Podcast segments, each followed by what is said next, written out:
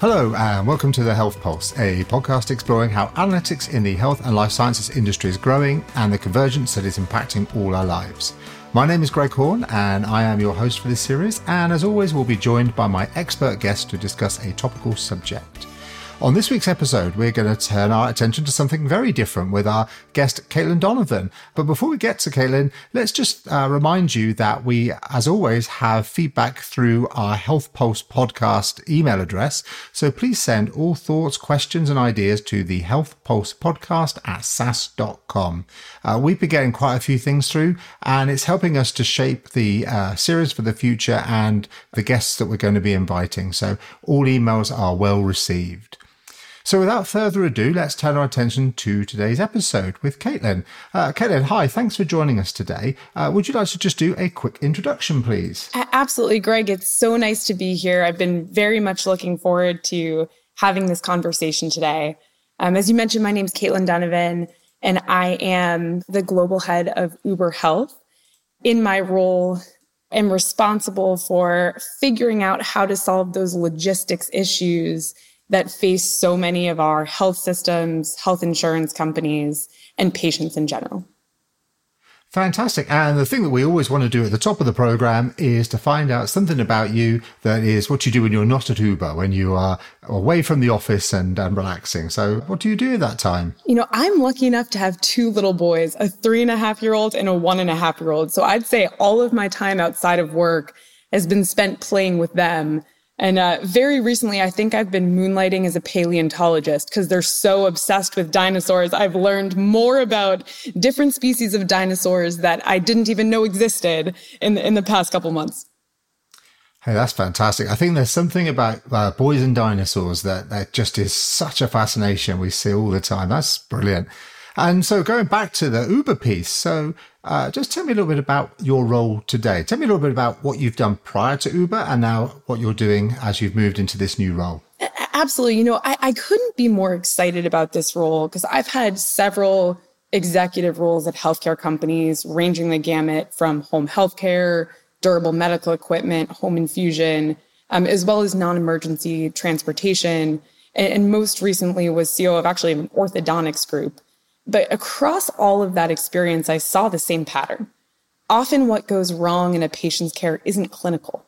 It's really what happens when they aren't in front of a clinician. They can't get back to their doctor's appointment, their prescription didn't show up, they don't have food. Logistics can fix all of these issues. And I truly believe Uber's uniquely positioned to solve those problems because we have a bidirectional network and all of the components we need. So my role at Uber Health is really to help connect those dots, use the data and tools that Uber already has to encourage those healthcare organizations, population health managers to focus on the individual patient they serve and really the population as a whole by providing solutions to those social determinants of health, either by bringing patients to doctor's appointments or things like prescriptions, DME, and food back to patients. That's really interesting. And I think we're going to touch on some of those things in more detail in a minute. But but why Uber Health for you now? What why did you join that particular organization at this time? You know, I, I saw that need as care moved from an inpatient setting to the home to solve for all of those last mile logistics. And I viewed Uber as the only player that could really successfully enable that. They not only provide access to care through what we talked about before, that bidirectional logistics network, but really also all of those insights required to say, yes, what you needed got there, or no, it didn't. And the power is not just in the ability to serve the individual. You know, that, that's table stakes. Can you take an Uber to your doctor's appointment? Sure. But that combination of logistics plus data allows us to serve the population as a whole and at scale. You know, I think it's really important to make a difference in the life of an individual patient but also make sure that those population health managers have the data and tools they need to reach more patients.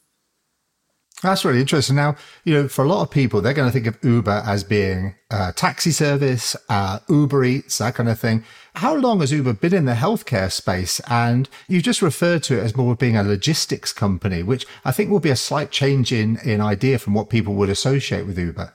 Yeah, that that's a great question. So Uber Health has been around since 2018 and we've always focused on being that HIPAA secure delivery platform where those population health managers can order rides on behalf of patients. Not everyone has a, a, smartphone, not everyone has an Uber app, and we wanted to make sure to provide that access to care. And you're right, I think people do think about us as, you know, logistics uh, or transportation company that is like a taxi service or is Uber Eats that's delivering food. But when you couple those things with the power of the ability to order for someone else, you can string together those dots to really serve the entire logistics need. So, okay, one other quick question as well, then. Thinking about what you've just described in terms of using data. Now, a lot of people have concerns about data privacy and whether or not that their data used in something like Uber Health might then be used across in other platforms or for other purposes. Uh, what are you thinking about data privacy? That's a great question. I think table stakes is we have to be HIPAA secure, which we are, and why we have an entirely separate Uber Health platform to ensure that we are compliant and being very careful with patient data. Okay. And so, uh, you know, you would say to somebody that you, you would be treating their healthcare data in exactly the same way as their health provider would be. Exactly. Fantastic. So, um, how does Uber Health use data to benefit patient populations? You know, what's really wonderful about our tools, and, and we have a couple, we have an integrated API as well as a dashboard, is not that you can just order on behalf of a patient to get them what they need, but it's really all about leveraging data to help with managing those exceptions to the rule. When you're a case manager and following multiple patients every day, you don't want to rely on a phone call to hear after the fact that a patient didn't have a ride to a doctor's appointment or that their prescription didn't show up because we have that GPS data and combine it with email alerts when there's been a missed connection, that allows for those population health managers and case managers to see what's gone wrong and use that data to intervene only when an intervention needs to be had, which makes better use of their time. Yeah, fantastic. So, why is data like this so important? You know, in some of the other episodes, we've already touched on whole person care. We've talked about uh, social determinants of health. You've already mentioned social determinants of health. So, just talk to me a little bit about why this data is so important. I think that to fully address social determinants of health, you need to focus on how to do that at scale. And from where I sit, I think that's where case managers, population health managers fit in and our tool allows healthcare organizations to make better use of those resources.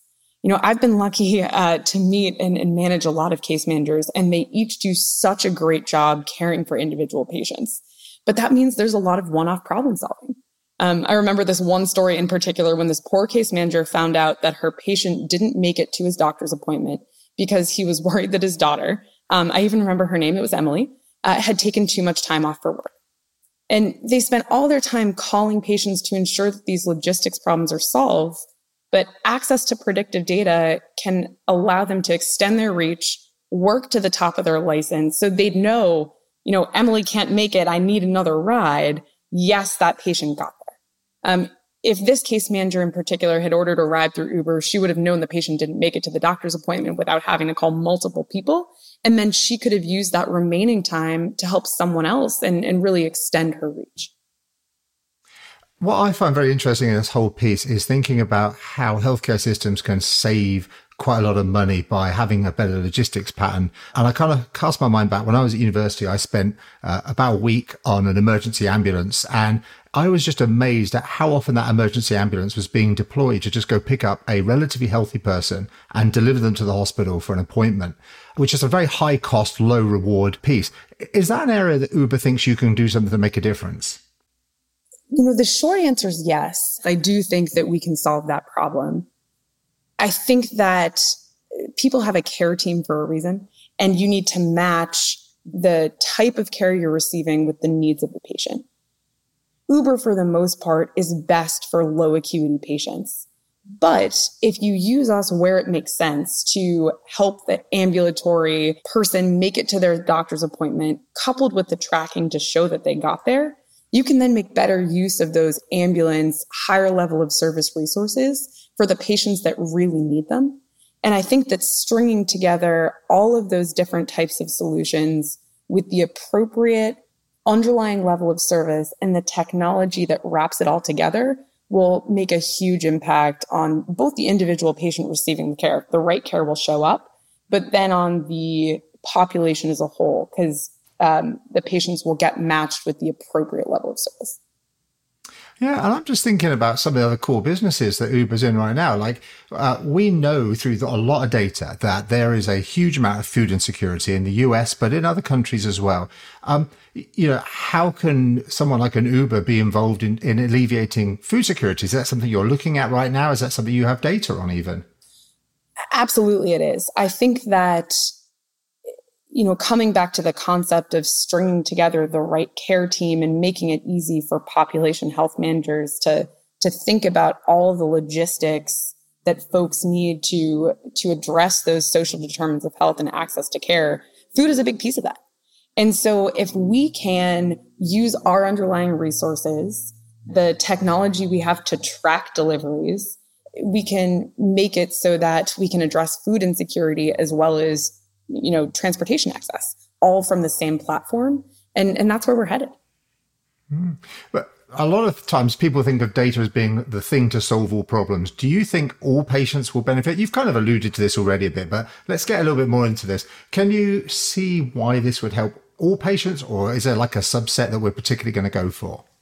You know, I, I do think it helps all patients because you can do a couple of things with data you can help find repeatable patterns to make sure you're following the right protocols and then put that in the hands of a care manager, a clinician, et cetera, to make sure that that protocol becomes individualized. And two, you can identify those patients that will be the exception to the rule so that we can use our precious administrative resources a little bit better. And, and when you think about that at scale, you can have systemic solutions, not just point of care pilots that address transportation access or food access. You can really string it all together. And as I said before, that's really what I'm aiming to do at Uber. Use that data, string together all of the alerts and all of the things that patients need to allow for intervention, both at the individual level and at the, for the population at scale. Okay, so that's a really interesting kind of point you brought up there because it's just got me thinking forward there. Uh, one of the big issues in healthcare often can be access to prescription medication. And what you've just talked about is having a data set that would effectively let you know that I went to a doctor on X day, I was given a prescription, and now it's a month later and I should be refilling that prescription. Um, can you see a service where you would mine that data to stop me from missing my prescription for some reason or to raise an alert that I hadn't filled a prescription or even maybe to just proactively deliver that prescription to my door? That's a great question. I do think prescription delivery is a piece of this puzzle, right? If you think about the things that people that, that cause admissions to the hospital or readmissions to the hospital, um, it, it's it's prescription didn't show up. It's home health worker didn't show up. DME didn't show up. I don't have food or I can't get back to the doctor's office. And so I, I do think that we need a solution that allows you to order all those types of things, surface the data around whether or not um, uh, it made it there, whether that's the patient making it back to the doctors or the service making it to the patient. And I do think that a natural extension of that is exactly what you described looking at the patient care plan, being more proactive around what do they need and enabling that protocol to order as opposed to intervening when it's too late. To me, the question is who takes the action on the data? And I think that from my perspective, that's why we are looking to partner with those case managers, care managers, population health managers that I think are better suited to devise those very specific clinical protocols. And we can then be the execution arm of that. How do you get it delivered? How do you bring the patient back in, et cetera? Yeah, because to me, as we got into this conversation, and, and, it was really kind of kicked off in me when you started talking about a logistics company, and I was starting to think about a slightly different way to how I had before around Uber. And so that in my head now says to me, wherever you have data and you have a logistical problem, then you're you're going to come together very nicely. And so, uh, in my mind, I can think like a hundred different things, uh, particularly around chronic care and the prevention of getting people into acute care. Like, how do you stop people doing that? Um, can you think of other examples that where uh, that data or any particular data that you would like to have access to that would help you to be able to deliver that more easily? You know, I, I think you're spot on. I think our core markets are And, and our core customers are really anyone that's taking a specific type of risk on a patient. Chronic care, you mentioned, post acute care is another. There's so many new primary care groups that sure they might manage some chronic patients, but, but may have less acuity, but still have this need. And, and I think that the data they have is all similar around what their patients' needs are. The needs might be different, but how you solve those needs ultimately comes down to logistics. Because uh, one of the other challenges, and you just got me thinking about this, has been how do you get patients to go to the right healthcare setting as well? Because too often, uh, you know, if I am in a low income situation, I don't have access to primary care. It's very easy for me to just call 911, get an ambulance, get dropped to the emergency department, have a consultation. Um, it's not as easy for me to get primary care, get access to primary care. So how do you see that maybe Uber could be a conduit to enable better access to primary care? I think that what you said is really interesting because it comes back to data. There's data that's a leading indicator of who may have a care gap that if you mine it appropriately, you can then take an action that solves for the logistics, the access issues, the social determinants of health that are preventing someone from receiving the care they need. In that particular example, if there's a primary care gap, I think you can mine things like emergency room claims, figure out who's a frequent flyer in the emergency room, who may be using that for primary care, and then partner with that risk bearing entity, in most cases, the insurance plan themselves, to figure out a campaign to say, these folks need primary care. What's the barrier? Can we get them an Uber um, to see a doctor that's local to them um, will provide them better care and and saves um, saves cost to the system while providing a better outcome for that patient. Yeah, fantastic. Now, every single lecture, conference, anything that I have been to in the last two years and has talked about disruption in the healthcare space has always at some point put a picture of Uber and Airbnb on the screen. That's typically the thing that we get at every single conference we go to. So Uber has this name for disruption. You're going to bring disruption to the healthcare space, I'm sure. If you had a, a crystal ball or a magic wand and you could think about where you're you going to be in two or three years from now, what kinds of disruptions would you like to see in place? You know, I think it's really along the lines of what we described. I'd love to see Uber as solving all of the logistics issues. You know, right now we play in those spaces, but as you mentioned at the top of this podcast, are doing many more rides back to doctors' offices than delivery of things to patients. So that's number one. And then number two is I think it's really interesting how many ideas there are out there to solve very specific access issues in healthcare. And we have an opportunity, given the network we have, the technology we have, to connect those dots.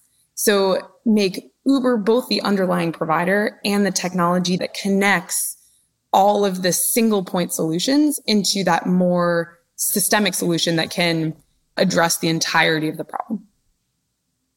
Interesting. Interesting. Thanks very much. One more question before we close then.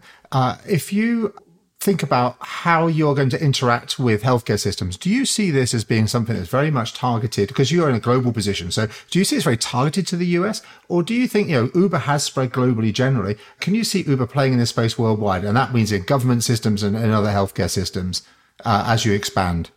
Absolutely.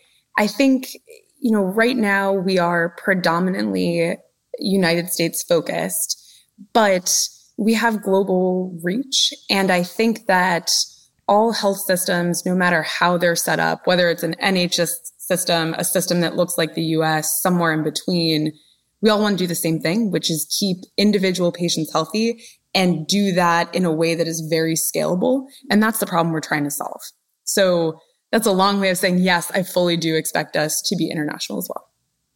Brilliant. Kelly, you know what? Thank you very much for joining me today. It's been really interesting having a chat with you. And I think our listeners will find it really interesting too. I think the whole concept that Caitlin brought up there around this being a logistics challenge and how do we solve it like a logistics challenge is very interesting for all our healthcare and our life sciences listeners. And so I'd be really keen to get some feedback from you at our email address, the health pulse podcast at sas.com. Uh, please feel free to comment on any of the things that Caitlin brought up today and we can bring those into a future episode.